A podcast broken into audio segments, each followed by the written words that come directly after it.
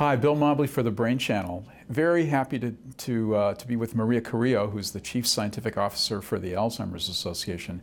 Maria, thank you for being with us. It would be really fun to hear about your job, what you do, how you trained, how you came to have your job, and then more importantly, talk to us about Alzheimer's disease. Talk to us about the oncoming epidemic of Alzheimer's disease, if you will. Sure. Well, I'm a neuroscientist by training, and I'm a bench scientist working at Northwestern University during my PhD, and actually looking at learning and memory. And one of the best systems to study learning and memory is actually looking at brains where learning and memory kind of goes awry, goes wrong. And so my job in the lab, and it was John Disterhoff's lab, looking at conditioning, mm-hmm. classic examples of learning in animals, was to actually translate that and try to create a human model. And so that's what I did in the lab. And after that, I actually continued to work in humans at Rush University in Chicago for 7 years, where I did a postdoctoral fellowship and was an assistant professor, sort of early faculty, young faculty there before I joined the Alzheimer's Association. So I have some bench work as well as some experience with clinical work in working with the Religious Order Study at Rush and doing imaging at Rush. So I think for what that has helped for me to do at the Alzheimer's Association, now that I've been there for 12 years and in charge of the science program, which is a program that is representative of the breadth of science in Alzheimer's, is that I can bring to the table some understanding about what the basic science world looks like, what it needs, the continuing need for the empirical knowledge of understanding not only about the brain, how it ages, but also then how it ages with pathology. But then also how we might be able to observe those things, not only with imaging, but with behavioral and cognitive testing in the human population. Because ultimately, everything we want to do in animals is really just to try to create systems that model human behavior so that we can stop a hopefully tractable disease.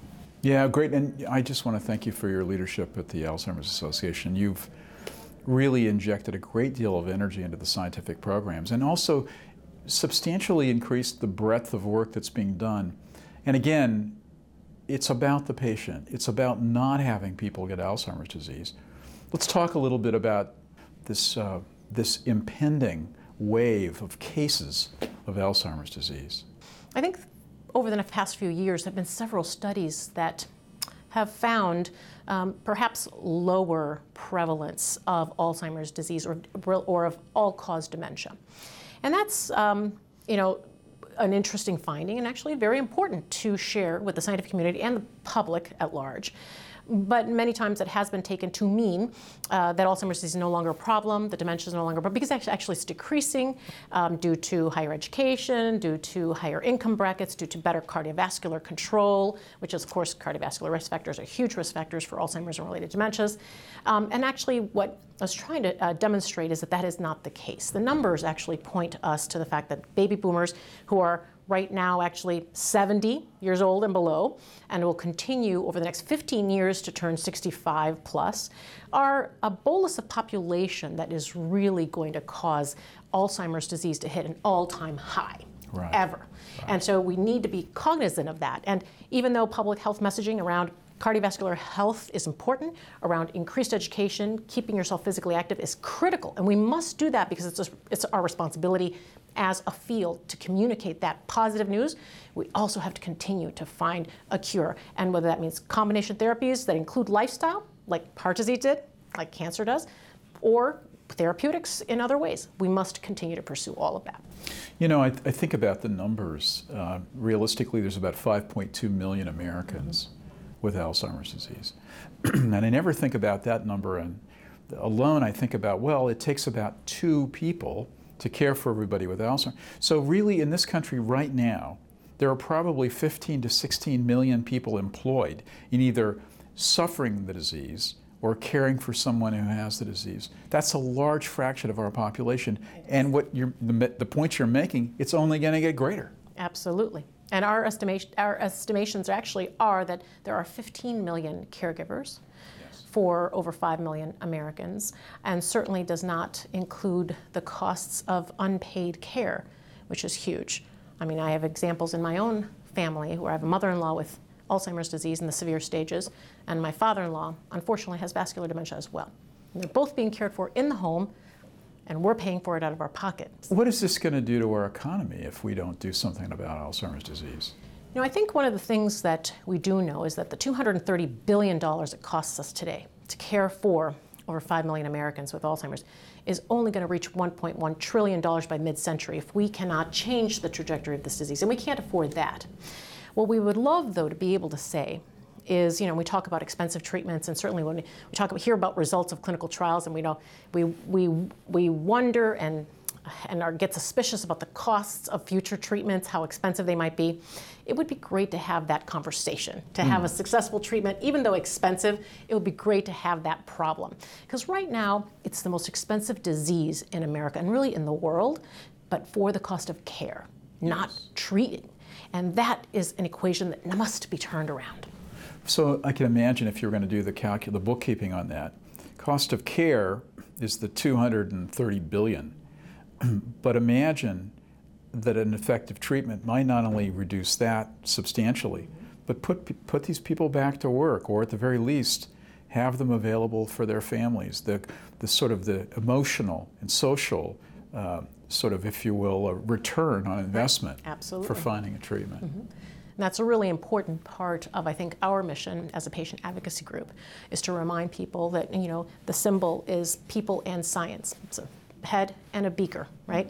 It's about patient-focused research, because we must care for people that are suffering today, like my family, but we also must care enough to want to find a cure. When we think about finding this cure, it takes a whole community of scholars and folks who study at the bench like you did, clinicians. It takes epidemiologists. It takes biomarker developers. It takes clinical trialists. It takes a whole community of scholars to do that. That's a major enterprise, and the Alzheimer's Association has supported that, but it hasn't done it alone. It's done it with partners, including industry, including the NIH. Talk a little bit about public-private partnerships, and where do you think that fits in the whole equation? You know, I think the advent of public-private partnerships, which really began about 10 years ago with sort of the ADNI study, Alzheimer's Disease Neuroimaging Initiative, has changed and revolutionized the way we think about things in multiple ways. First of all, I think our community at large comes together from all of those different vantage points, those different stakeholders, so to speak, right, that include patient advocacy groups, not just us, but others, and also the NIH, which has significant amount of not only influence, but dollars as well that they bring to the table, and industry, because we can't leave industry behind, right? We can't leave industry out. They put a substantial amount of investment in this, and we absolutely have to have them at this table. But additionally, more recently, the FDA has gotten incredibly involved and interested in Alzheimer's disease. And a lot of that has to do with the National Plan to Address Alzheimer's, right? Its attempt to create a unification of all of the agencies, the federal and private agencies that are working towards Alzheimer's disease, and that's helped a lot. These public-private partnerships have allowed us to do the following. Not only do larger scale trials, perhaps observational trials that wouldn't have been done otherwise, as large to a large extent and large scale, but also to add things to projects, large scale projects that wouldn't have gotten done otherwise. For example, we've participated with the Alzheimer's Prevention Initiative, the Generation Study that Eric Reiman and Pierre Tariot are leading. And we've added remote genetic counseling. Because if that study does work, and a homozygote for ApoE4 is a population that is tractable for disease, we need to be doing genetic counseling in a more efficient way than a one-hour consultation that can be very expensive.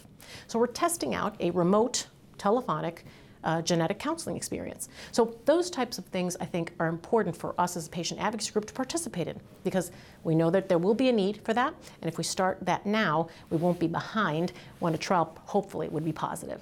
So these are some of the types of things that I think public-private partnerships allow us to do. They also allow us to leverage dollars. We don't have all the dollars in the world as a patient advocacy group, neither does the NIH or the government. However, all together, we really pool dollars together to make them go further.